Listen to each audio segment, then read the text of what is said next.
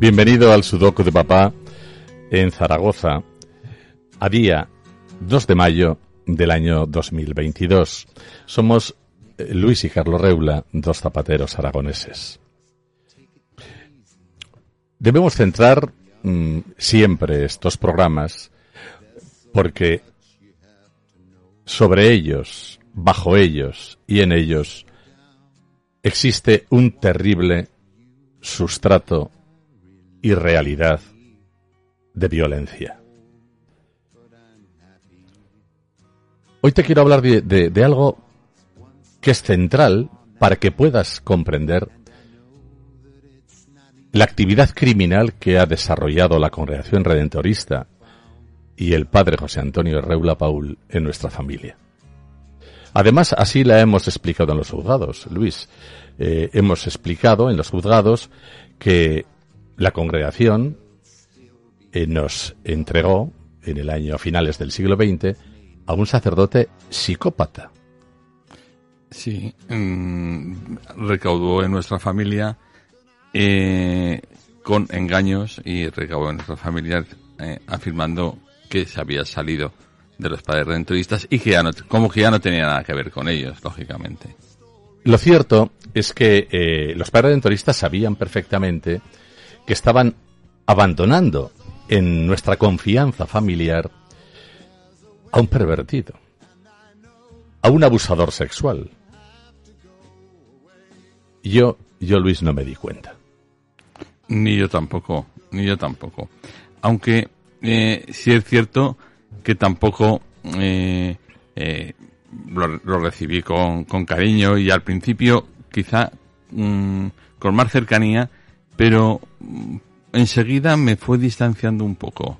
No sé por qué, quizá fue una intuición, no lo sé. ¿Y por eso te maltrató?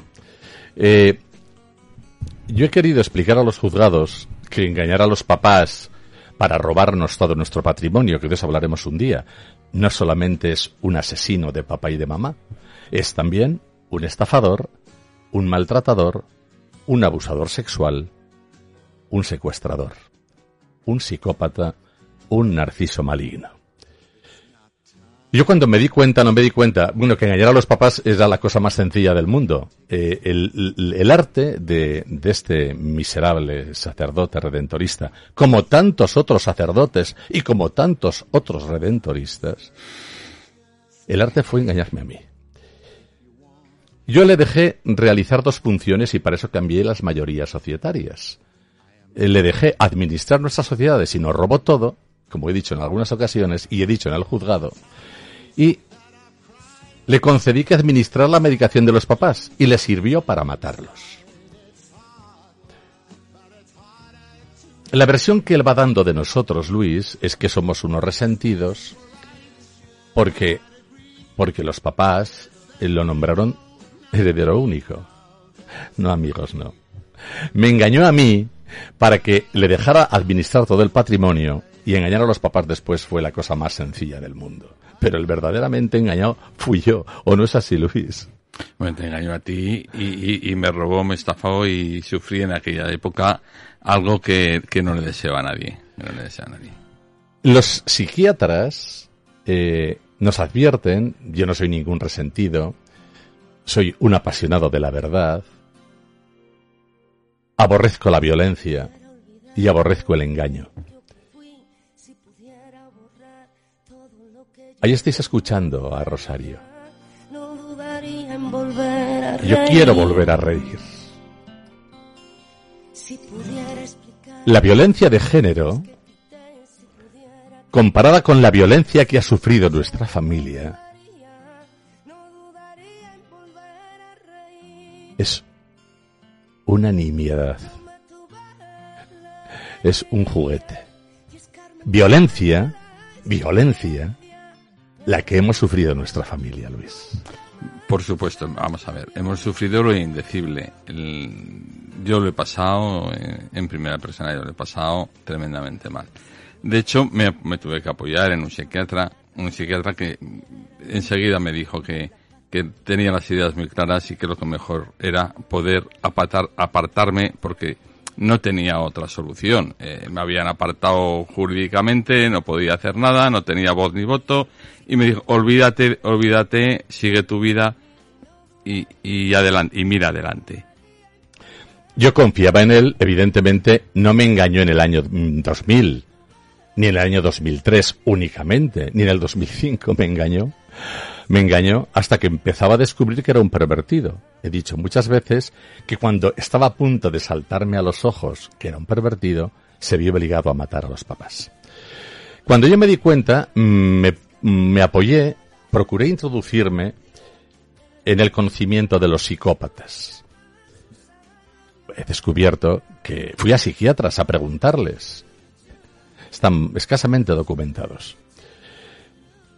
Amigo, creo que esta es la gran asignatura a la que deberíamos dedicar mucho tiempo en los medios de comunicación.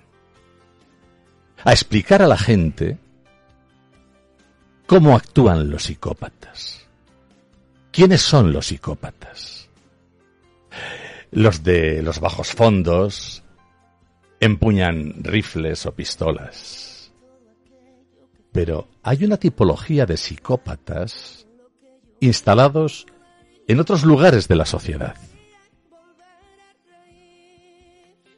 Tú sabes, amigo, lo peligroso que es un sacerdote psicópata, narcisista maligno, un narciso pervertido, que empuña el arma de la supremacía moral sobre la palabra. ¿Tú sabes lo peligroso que es eso? Y tú sabes, amigo, ¿cuántos son? Te voy a dar unos retazos, te voy a leer unos retazos mm, de, de lo que aportamos al juzgado y de lo que he leído en numerosos libros, donde queda perfectamente claro que este tipo de pervertidos se introducen en las conciencias, en las familias, para destruirlas.